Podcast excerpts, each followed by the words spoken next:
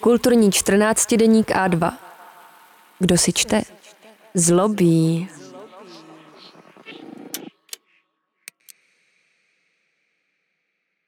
Kateřina Bártková, vzor otisknutý v mase.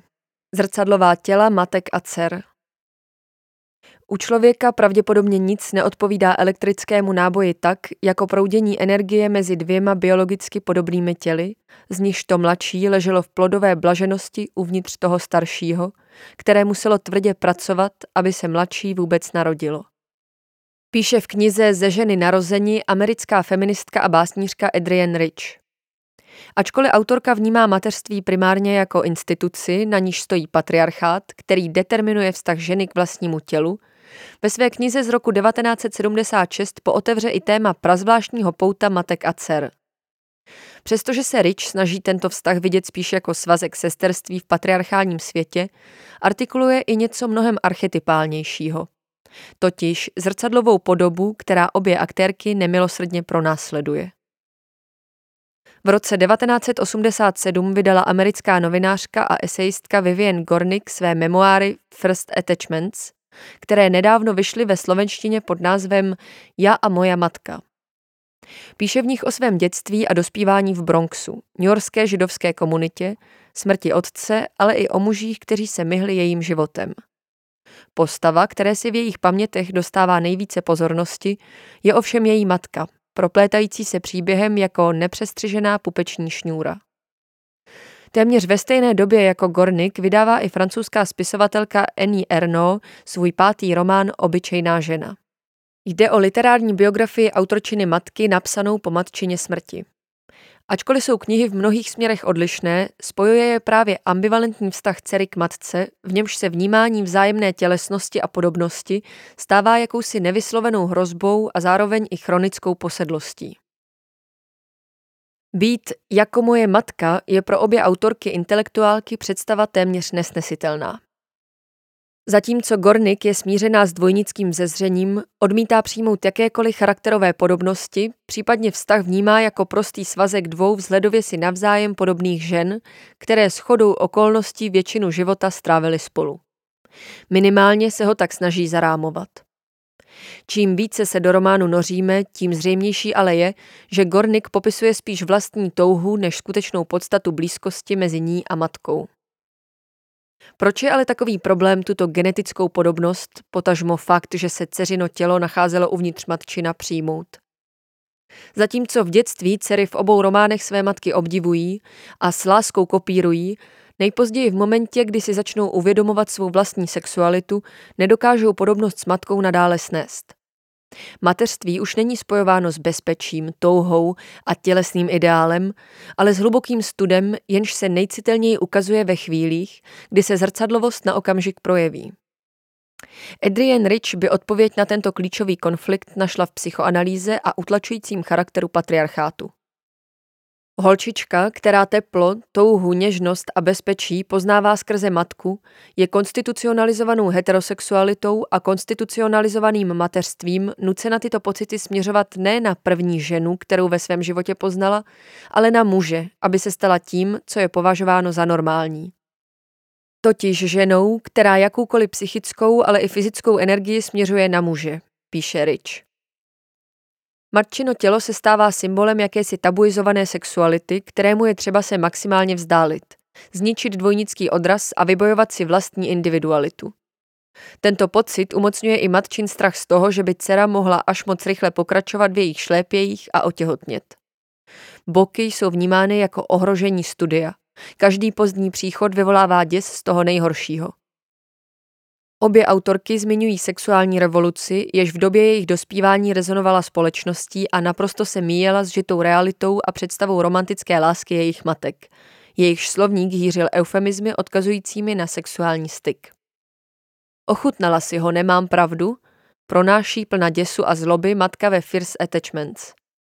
Uposlechnout matčino naléhání a stát se její společnicí naprosto v čemkoliv se tak zdá být definitivním odmítnutím vlastního, ještě nezapočatého sexuálního života.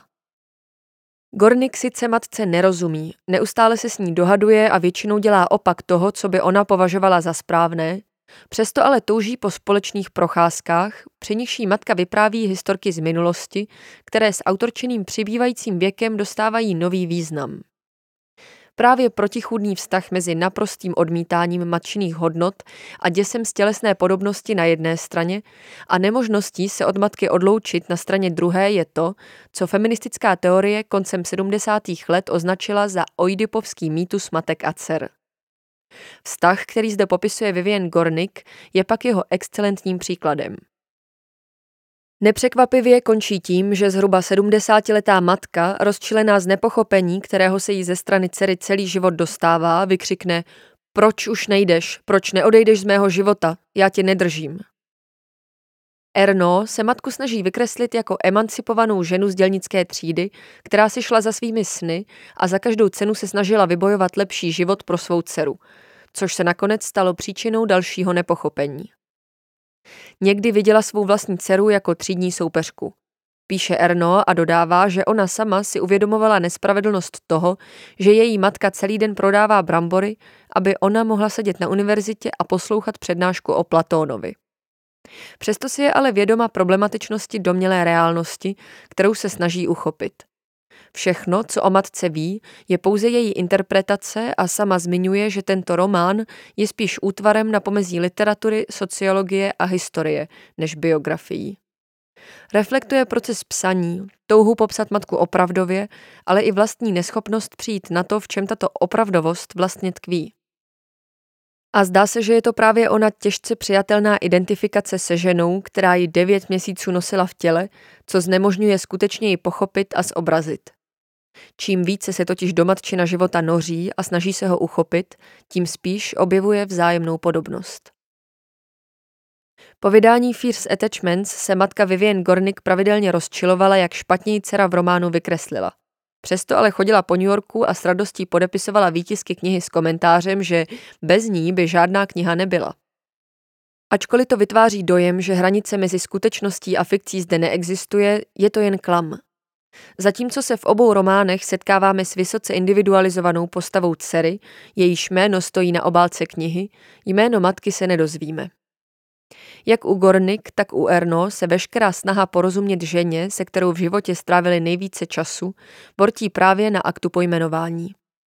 Všechno, co se odehrálo před narozením dcery, zůstává těžce artikulovatelnou historií, která navíc prochází membránou dceřiny percepce. Je těžké říct, kdy autorka píše o sobě a kdy o své matce, protože zkušenost jedné se promítá v životě druhé. Stali se z nás, z mé matky a ze mě, píše Gornik, všechny ženy poznamenané ztrátou, zneklidněné letargií, spojené lítostí a hněvem. Po útoku na Hirošimu byla nalezena těla lidí, kteří měli na sobě v okamžiku smrti vzorovaná kimona. Bomba rozstavila látku, ale vzor kimon zůstal otisknutý v jejich mase. V pozdějších letech jsem získala pocit, že hluboká nervózní pasivita toho společně stráveného času se stala vzorem vypáleným do mé kůže, zatímco látka mé vlastní zkušenosti se rozstavila. Autorka zmiňuje, že spolu s knihou pochopila jak sebe, tak i svou matku.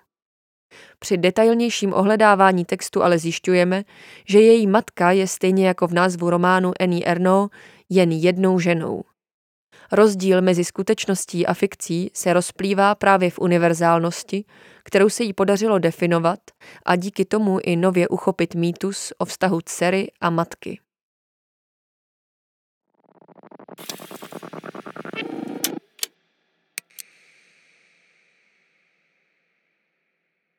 Přemýšlíte, čím o Vánocích potěšit své blízké? Darujte vánoční předplatné A2 a podpořte tak naši práci.